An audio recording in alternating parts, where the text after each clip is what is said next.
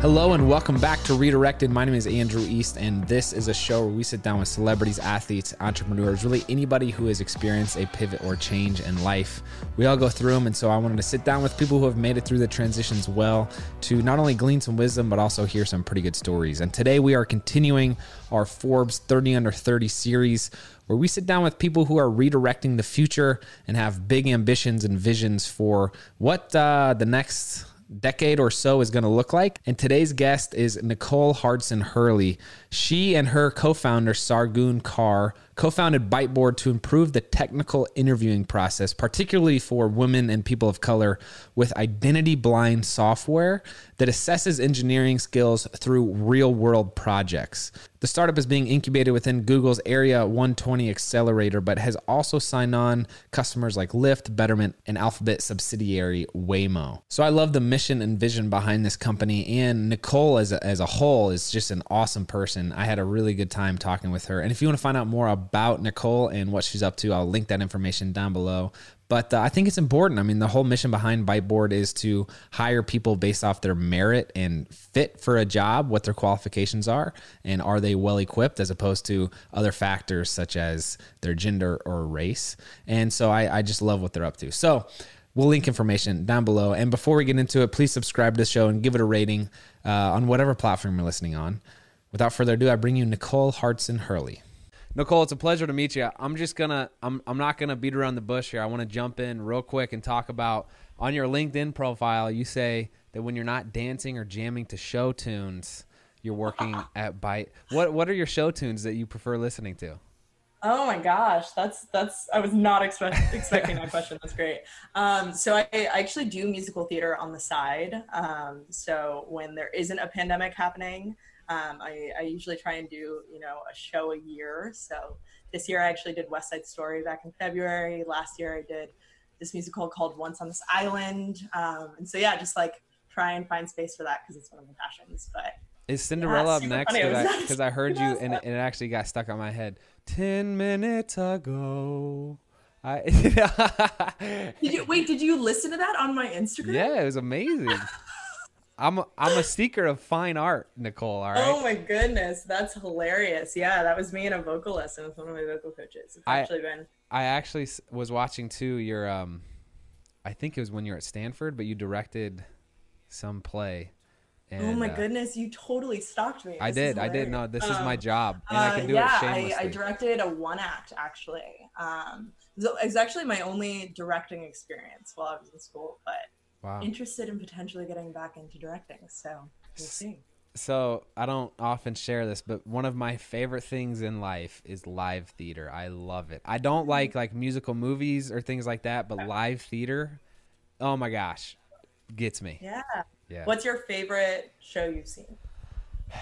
All right, so the probably actually the most recent. It's been a couple years, but we went to go see Hamilton, and it was just insane. It's funny. Yes. My wife Sean does not like theater, like doesn't like it. So she she kind of, you know, it's yeah. expensive tickets, but she sat through it. Um, but I actually did theater in high school too. I did. Oh. Uh, shoot, I can't the the man. I can't remember this Music stupid. Man? Huh? Music Man. No. Oh, no? dang it! Now I'm embarrassed. do you remember what it was about? Test my knowledge. It was like a, uh, a corporate. It was about a guy trying to get a job, I think. Oh my gosh. How to succeed in business? Huh? How to succeed in business? No, dang it. I'll I'll let you know what it was after. Anyway, that we was tried. that was okay. besides the point. Yeah, yeah. Um, I did enjoy. no, that's that. awesome. Hamilton's amazing. Did Sean like Hamilton? Um, no, she didn't like Hamilton. She didn't like Hamilton. We went to go see the Book of Mormon and and Wicked and all, and she just yeah, I know but I geek out oh, over it. So listen, I, I love to hear about people's foundations that kind of sets the context for why they're interested in what they're doing now. So if you could talk about, you know, what it was like for you growing up, maybe even what your parents did, any indicators that have led you to where you are. Totally. Um, so I grew up in San Diego. Um, both of my parents are teachers. I often joke that I'm like the only person in my immediate family who didn't study math or become a teacher. Um, and and in all honesty, I thought I was going to be a math teacher because that's all I knew. My my mom's a math teacher, my dad taught math, my sister taught math. Um, my mom's now a school principal, so I kind of was always surrounded by educators, and um, and so I, I kind of grew up thinking I was I was going to kind of take that path because I think you you often you know the the things that you see are what you want to do, mm-hmm. um, and so it wasn't until I was in high school when I went to a um, a camp put on by the Rotary Club of all things. Wow. Um, where they basically, yeah, it was very random. I like applied to it my junior year. Um, and it was like a weekend event where they basically got a whole bunch of juniors across San Diego together um, to basically go to this social entrepreneurship camp. Um, and the idea was is they brought all these students together. They split us up into teams for the weekend.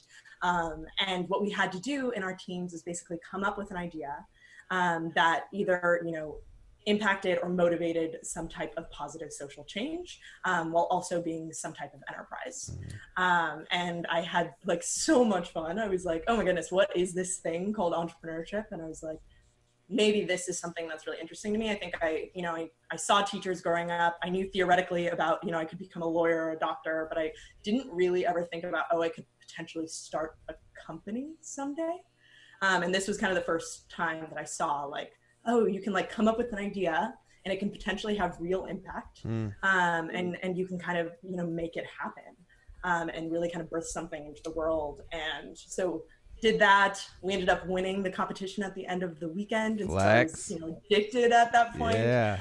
Um, and so when I went to college, um, I ended up joining like a social entrepreneurship society my freshman year um, was really really interested in like figuring out a way to potentially start a business that could actually have you know some type of positive social impact um, and then while I was at Stanford, I ended up, you know, I thought I was going to be a math teacher still, maybe.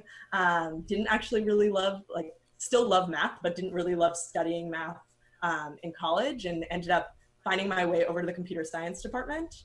Um, and it's really funny because I, I started at Stanford and I was like, I'm never going to do computer science. A whole bunch of people do computer science. I, I guess I wanted to be alternative or something.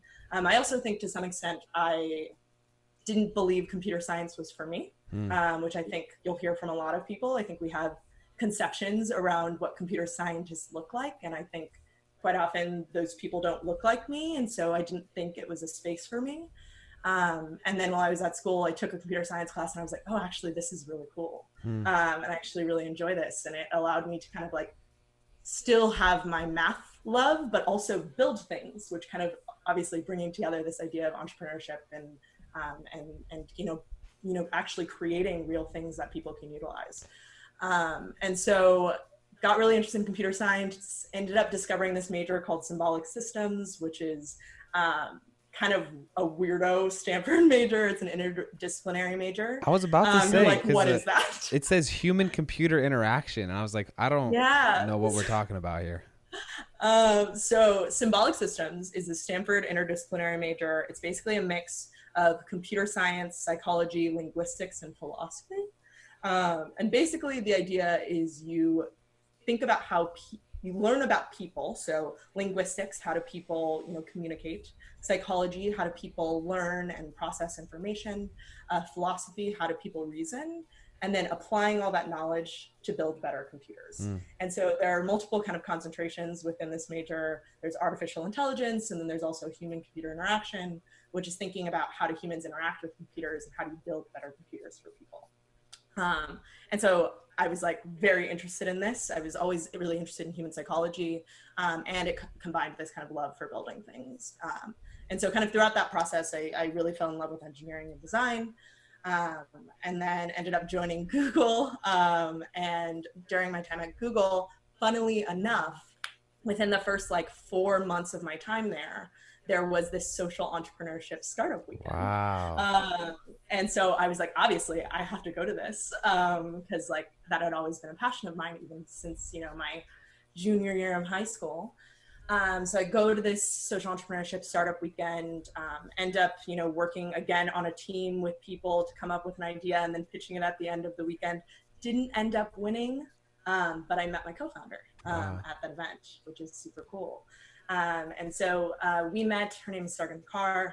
Um, we we started chatting, ended up grabbing lunch afterwards, um, and that's kind of where the idea for Byteboard started to come about. So.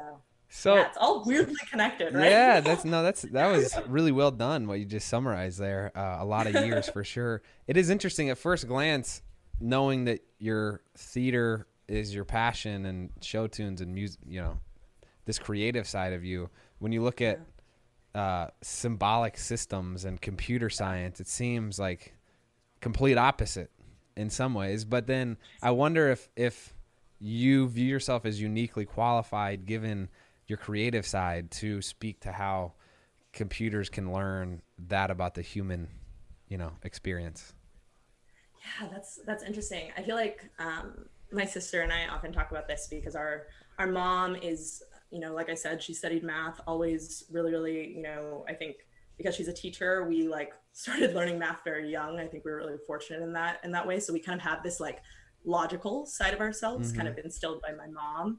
And then my dad, in addition to he studied math, but he's he's a graphic designer too. And so we kind of watched him um, as a graphic designer and learned from him in that capacity.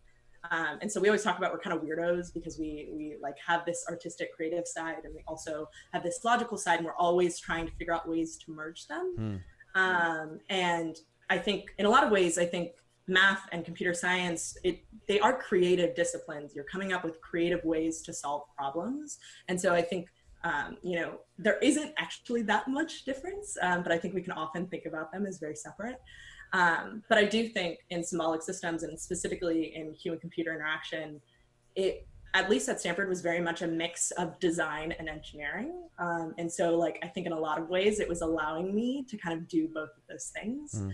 Um, and I think that's kind of always been my journey is like figuring out how to balance the like engineering logical side of myself with the like designy creative part of myself. Um, and so, yeah, no, I think it's it's it's definitely a very real thing, a part of my path. well, Nicole, if there's one thing we can relate on, it's the fact that neither of us enjoyed the college math uh, experience. I well, it's not that I didn't like it. It was I actually I, I ended up you know I did my first year as like a math major. I enjoyed my math classes, but I ended up feeling like the computer science teachers were actually just better teachers. Mm. Uh, I think like there are really like smart like mathematicians at colleges, but often like the best teachers aren't necessarily there at research universities. Um, and I found like really amazing teachers in the computer science department. So I kind of wish I had good teachers in math because I still really loved it. But yeah. gosh, I just even well, even like the classroom, like tangible classroom, it was always for me like the most the concrete, boring thing and I was like, I don't like anything about what's going on right now. So for me, yeah. it was that I, I, did not enjoy it, uh, although it sounds different for you. But it is interesting. I I uh, recently read a book called Essentialism, and he talks about the importance of play and kind of just how it engages that side of your brain where it's like you're experimenting, you're learning, you're curious in like different ways, whatever play looks like for you. And it, totally. first of all, that's become so much more real for me being a father of a one year old who now like that's the the main basis for her learning, right?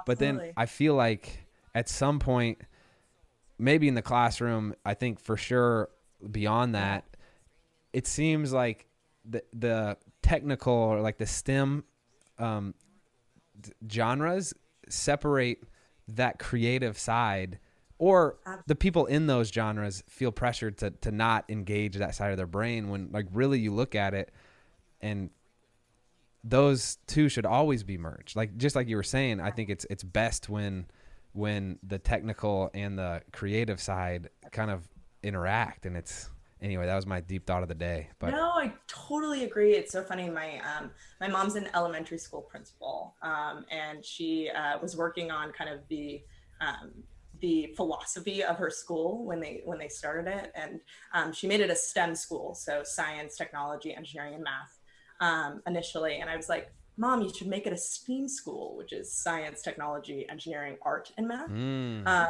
and I was like, I think it's really important for you to like make make art a part of this and and not make people feel like they're these very separate things. And um, and I think especially with engineering and, and design, how integrated they are, you, you can't really separate them out in that in the way that we often do.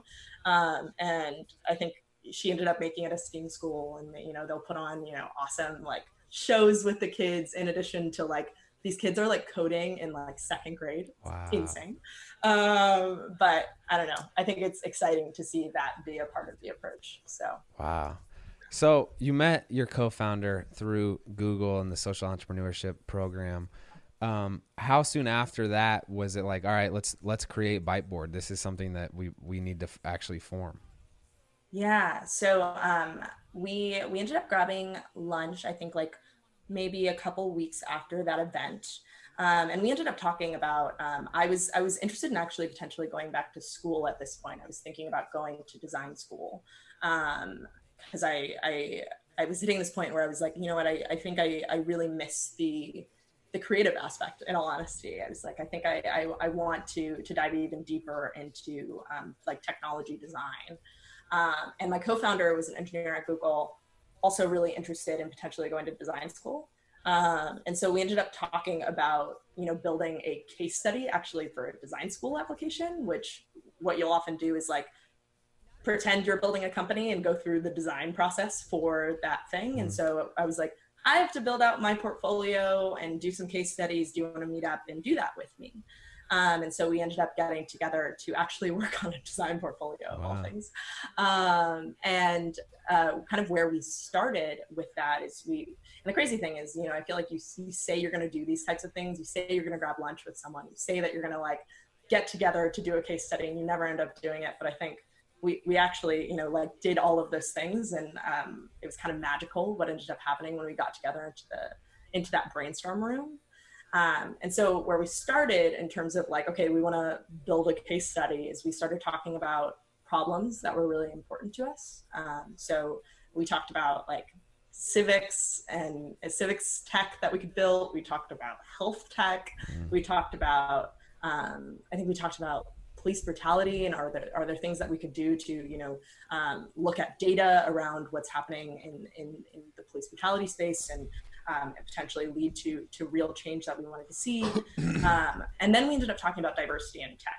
Um, and I think as being two women, two women of color, um, we've we've seen that the tech industry doesn't really look like us, and we wanted to figure out a way um, to to potentially contribute to the effort to diversifying the tech workforce. Um, and so we we kind of came up with ideas in all of these different spaces of all things. Um, and um, in the diversity and tech space in particular, we started talking about kind of how people were approaching um, that problem. And what we saw is there was a lot of work being done in the education space, um, making sure folks have the skills that they need. There was a lot of, you know, work being done in the sourcing space, making sure that candidates were getting opportunities to interview. Um, but there wasn't a lot of innovation happening in the interview space. Um, and really, when we started talking about our experiences, we realized that we had experienced a ton of anxiety when it came to technical mm. interviews. We were often, you know, spending like weeks studying textbooks about, you know, um, theoretical concepts in order to prepare for these interviews. And we would walk into the rooms and, and often feel just like so much anxiety and feel like we weren't actually able to demonstrate our skills. Um, and we started talking to our friends and realizing a lot of people felt this way about these interviews. Um, and I think it turned a light bulb on for us where we said, hey, is there a way for us to actually develop a better form of technical interview that actually assesses for the right skills because quite often interviews as they currently stand tend to assess for skills that aren't necessarily what you will actually be using on the job. Um, and can we do it in such a way where we're actually you know giving everyone a fair opportunity to demonstrate their skills by reducing candidate anxiety and ensuring everyone uh, really feels like they can they can show what they can do. Um, and so it started with just like that idea and then we we were hooked on you know maybe we really need to actually solve this problem and that's really where where Byteboard was born wow so yeah. first of all when you look at the Byteboard website it's very clear you're both design uh, oriented people it is beautiful side oh, note another insignificant thing purple is my favorite color uh, i know i so, love purple too yeah yeah yeah but yeah. i'm curious so you talked about the issue what is Byteboard and how does it help that issue? Yeah. So obviously we're a technical interviewing solution. Um, so what that means is we basically work with companies so that um, they can use our interview instead of you know a typical interview process. Um, and like I said, technical interviews as they're traditionally done tend to focus on kind of highly theoretical skills. So what you might learn in a computer science classroom rather than you know what you actually do on the job as an engineer. So what that'll mean is you'll have engineers who are working at amazing companies spend literally like months preparing for these interviews. Um, so really what we wanted to do is actually flip the interview on its head and really try to create an interview that actually assessed for the right skills. Mm. Um, so what the Byteboard interview looks like is honestly kind of like a day in the life of an engineer squished into a about two hour exercise um, where candidates actually you know have the opportunity to read around about a project collaborate collaborate asynchronously with kind of um, our fake simulated engineers as well as actually implement a real project um, and so really we want it to feel like okay i am i am actually demonstrating my skills um, and and actually doing it in such a way that I would I would actually do on the job as an engineer. And then after a candidate finishes that that interview, we actually fully anonymize all of their materials and we grade their interviews completely anonymously with no you know no idea who the candidate is um, alongside a very structured rubric to ensure that we're limiting bias um, throughout the interview process so really trying to make the interview assess for the right skills and then also make the evaluation as fair as possible so that's that's what you mean when you say it's a blind interview process it's blind Yes. Yeah. Wow. Yeah, exactly. Yeah. So, sorry, this is a technical question or process question, but you're the the middleman between like what the company wants and evaluating the the interviews. So you guys go through. Yeah. Wow. Yeah, exactly. So basically, um, how it actually works is like a company will will will work with Byteboard, and basically they'll have a candidate that you know they're really excited about, and that candidate will receive an invitation to take a Byteboard interview. They'll go through our interview experience. Um, we will grade that candidate, and then we will give that report back to the company, um, and then they'll make a decision regarding if they want to move forward with the candidate. Wow. So and so you've worked with companies like Betterment and Lyft and Waymo. Yeah. Big, like heavy hitting yeah. Clients there. Pretty awesome. Yeah it's pretty cool. Um, yeah we've worked with um, lyft was actually one of our, our first clients. Uh, we, we started working with them um, in our first year and it's been you know this is our third year working with them which is amazing and super exciting and they're such an awesome team. Um, but yeah we, we're working with dropbox and betterment and, and uh, robinhood and just like really really awesome companies that we're so lucky to, to have the chance to work with. Nicole are you uh, familiar with the the the double blind violin auditions for orchestra? Yeah, yeah, yeah, of course. Can you walk me through that? Or sorry, you you do a better job explaining yeah. that to the audience than I. No, so. yeah. So so um, basically, um, a while back, I don't know actually when this study was done, but I think it was a, it was a long time ago. Um, they found that um, women who were uh, auditioning for um, positions in orchestras were were disproportionately not getting hired. Um, and so there was an experiment done where they actually um, put a a um, a like curtain curtain up so that no one could see who who was actually you know performing behind the curtain. Um, and they saw that basically there were equal number of women and men getting hired after that. And so I think it was a very clear demonstration that there's actually gender bias that happens when we're when we're trying to hire candidates uh, for any job um, and figuring out ways to you know remove opportunities for that bias to get into the system is really really important so we we spoke a little bit earlier about the anecdotal uh, experience that you had with anxiety but yeah the the problem is large and there's stats and yeah. i think you know we came across that women are seven times more likely to stop interviewing after uh, a negative experience. can, experience, yeah. Yeah, could you yeah. talk about that and some other stats that are just indicative yeah. of the problem? Totally, yeah. So um, basically, we find that um, technical interviews, as they currently stand, are not generally not predictive of, of whether or not a candidate is going to be successful on the job. Um, and in fact, we'll see that you know most candidates actually bomb technical interviews. So it's something like I think 30% of candidates or something like bomb technical interviews, even when on average they have a very strong technical interview mm. experience and performance. Um, so, what that means is maybe I'm interviewing at a company I'm really, really excited about, and typically I do pretty well, but out of nowhere I bomb this technical interview. And the part part of the reason for that is the the material that we're actually assessing for is quite often highly theoretical, not actually related to the job, and really dependent on whether or not I studied the material in advance, which means if I didn't study that specific thing that they asked for, maybe I unexpectedly bomb this interview. Um, however, what the stats show is that even though most people bomb technical interviews, women are seven times more likely to stop interviewing after a poor interview experience. and I think there's a lot of reasons for this. I think anecdotally, when I think about my experience when I had poor technical interview experiences, was that, you know, like I said, quite often engineers don't look like me, and what I think of as an engineer doesn't necessarily look like me. And so when you go through a technical interview experience and you do really poorly, it validates that, you know, voice in the back of your head that tells you maybe this discipline isn't for you. Um, and, and I don't think that's true. Um, but I think when there are particularly folks that that you know stereotype threat is a very real phenomenon for them when they walk into rooms that people don't typically look like them. They're scared that maybe someone doesn't think that they're going to be good at. Go for it. What did you say? You said stereotype threat. Is that what you said? Yeah. I've never heard yeah. of it. Yeah, Yeah. so stereotype threat is a um, it's a term that basically describes when there are stereotypes that negatively inform you know um, how people think about your identity. Mm quite often you're aware of those stereotypes, mm. which means that you walk into situations um, potentially impacted by your perception of how you think people are going to perceive you in that situation, right? So, for example, um, they find that on um, like standardized tests, if they ask for race or gender information before the test, you'll see that women and, and students of color actually do worse on the on the test versus if they ask it after the test. Mm. Um, so it's just like, oh, I'm supposedly not good at math according to the stereotype. And now there's that seed of doubt that's in my head that is actually going to impact my performance.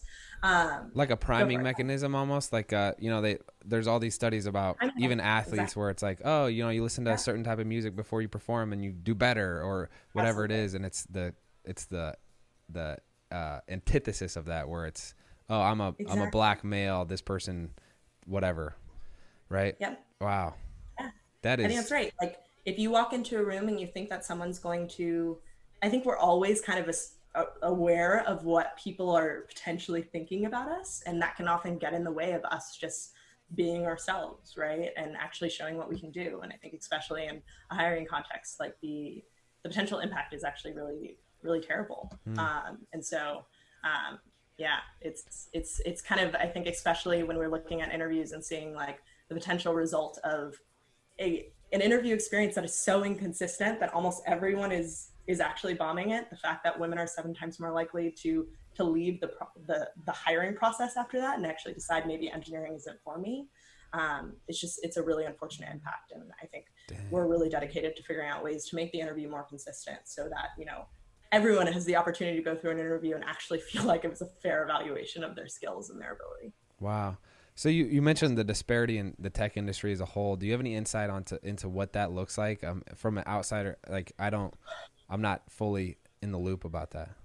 Yeah, I don't I don't have the exact numbers, but they're really bad. Really? um, I know I know at really large tech companies you'll see like um, you know five percent or less um, of, of, of the the community being black engineers. Um, you'll see you know 30 or less being female engineers and, and hitting 30% is actually pretty good, mm. uh, which in my opinion, not that great. um, and so I think there, there's huge opportunities for improvement um, kind of across the board. Um, but you can actually go online and, and most companies actually publish their diversity reports, uh, which is awesome. That's been very normalized across the tech industry to actually say, you know, this is where we're at and we want to do better. And so you can find kind of all of that information online for most large scale tech companies.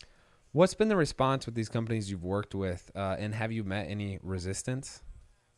Yeah, um, I think you know. In all honesty, it's like a lot of companies have been really excited to see something different.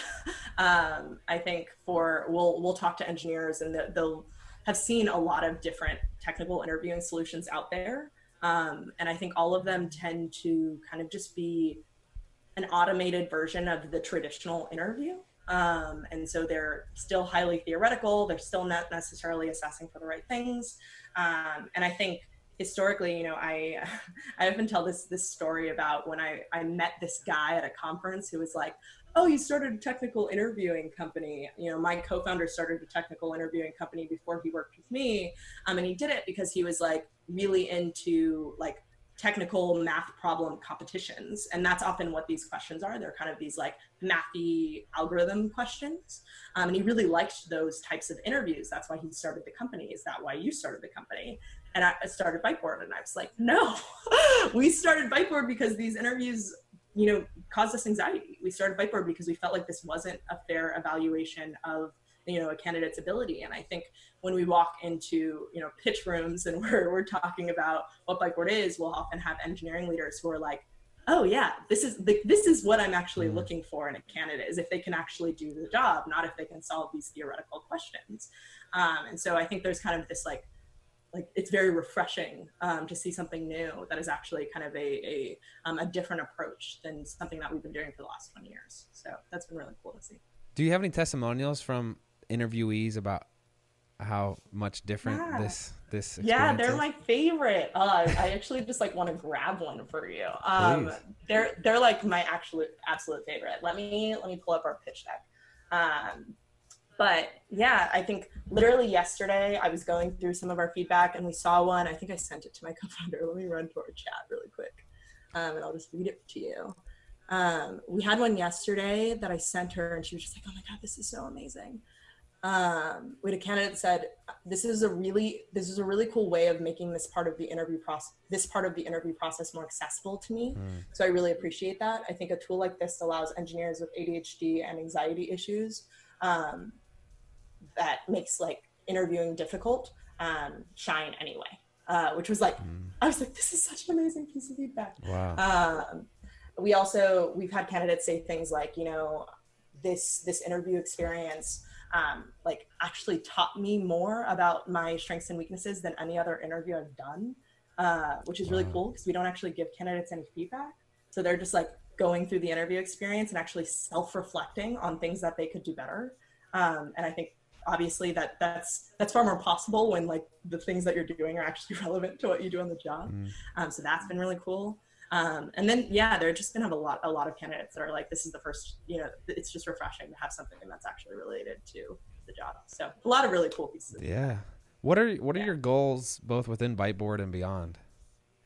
Yeah, I mean, I think within Byteboard, I think we we've always said that we want to, you know, actually, you know, make it such that the the current type of interview is basically just doesn't exist anymore.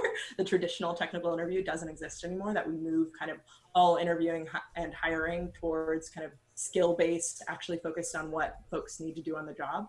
Um, and and I hope that that can actually have real impact in terms of um, actually increasing diversity of, of the mm. workforce and, and, ensuring that everyone has an equal opportunity to, to demonstrate their skills. Sorry, on that note, do you have any stats on, on how that's uh, affected the hiring process? Like, has it has it yeah. truly led to, to equity in the? Yeah, so so we we have had companies, and I, I can't I can't share names, yeah, uh, no. but we have had companies say like they they've actually seen a huge increase in the percentage of candidates that are black Latinx or, or women or wow. non-binary um, actually get hired. So it's it's really really exciting. And then obviously we have just like really great anecdotal feedback. Um, we basically make sure that every single assessment before it gets launched um, actually is tested on a representative sample of candidates. So we make sure that we're seeing kind of equal candidate experience across demographic profiles and that's just been really awesome to see that hmm. everyone is saying this is a great technical interview experience. Mm. So yeah, exciting wow. results. Yeah. Have you thought much beyond by Byteboard? I mean, it's hard. It's it's so funny. I think like when you, I think in Silicon Valley in particular, there's a kind of this romanticization around like starting a company. You're like, oh, I want to start a company, and then you forget that like if it's successful, you could be working on it for like the rest of your life. um, like it's it's not just starting a company, right? It's starting a company, and that's just literally the beginning, right? Mm-hmm. Then it's growing the company and and and hoping that it you know has the opportunity to really kind of um, actually meet its mission. And so um, I think it's it's hard to think beyond that in all honesty. um, and so I think I'm just excited to continue watching Byteboard grow and then who knows, maybe maybe someday I'll I'll actually go to theater. We'll see. Wow. And, and, then I'll be on your podcast again and it'll be about like me going from tech into theater. Yeah. That'd be great. I look forward to that one. I'm curious, what are the three I mean, you have such a diverse experience from theater to computer science, starting your own company. What are three the most valuable valuable lessons that you've either been taught or learned along the way that have stuck with you? Yeah. I mean, I think one of the things that I think especially with starting Byteboard that I've learned is that like I think quite often we, and you know, I talked about, you know, not thinking computer science was for me or kind of, you know, holding entrepreneurs on a pedestal and being like, I don't know if I can do that. And um, I think one of the things my co founder and I talk a lot about is like, oh, like entrepreneurship is a test of, you know, will more than anything. it's it's about like, are you willing to start and just like learn what you need to on the job and keep going and like you know go through the challenges and and and just like make your way um and like we can do it right? There's nothing that we can't do. And so i think um it's been really awesome to kind of like do this and and have the opportunity to partner with her in terms of like learning about like ourselves and our own capabilities and what we're our potential is and just being like no we can do anything. It's just about like are we willing to actually mm. you know put in the work to to make it happen? Um, and so I think like one is just like not counting myself out and not saying like entrepreneurship isn't for me or that's too far away, like that's too far beyond my grasp. Um, I think that's definitely a huge one. Um, I think, I, I think especially in the last year or so, one of the things that's been like really cool to learn. It's funny you said three, so I'm like trying to think of a third one as I'm talking through this.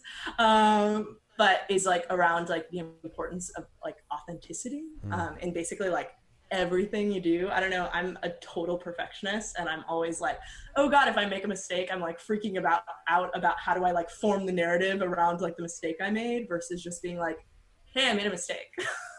uh, like, and we're gonna do better next time in terms of like how we're leading our team or in my relationship with my co-founder or in we're, how we're talking to clients just being like hey like this this didn't go well and like we're going to do better next time and we learn from it and like being more okay with like my own imperfections and like just being more authentic around like who i am and like showing up authentically in in conversations like i think that has been like huge wow. uh, for me in terms of a learning um, and then a third one, I, I really, I'm, I'm, I'm struggling to find a third one, but I think, you know, I think it's, it's just been so cool, like seeing the, like, impact on relationships on this whole experience and like how important like the people it's like almost more important like who you're building the product with than like the actual product mm. and so um, i think that's been a huge learning it's just like focusing on like making sure that like the like the team is in a good place and that we are working with amazing people and like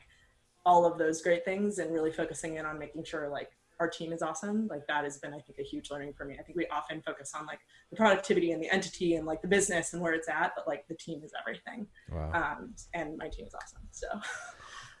Nicole it's it's amazing. I'm big on this and i've said this before quite often. I honestly truly believe that every single person has the uh, unique ability to change the world given the context with which they grew up and the experiences that they that they've had and their interests that they have and it's so cool to see you who you know has this wonderful mix of everything that's happened to you and you're using those skills to truly change the world so um, Thank you. I really appreciate that. Yeah, this. I mean, it's it's just amazing what you've built, and I think it's going to leave an incredible impact.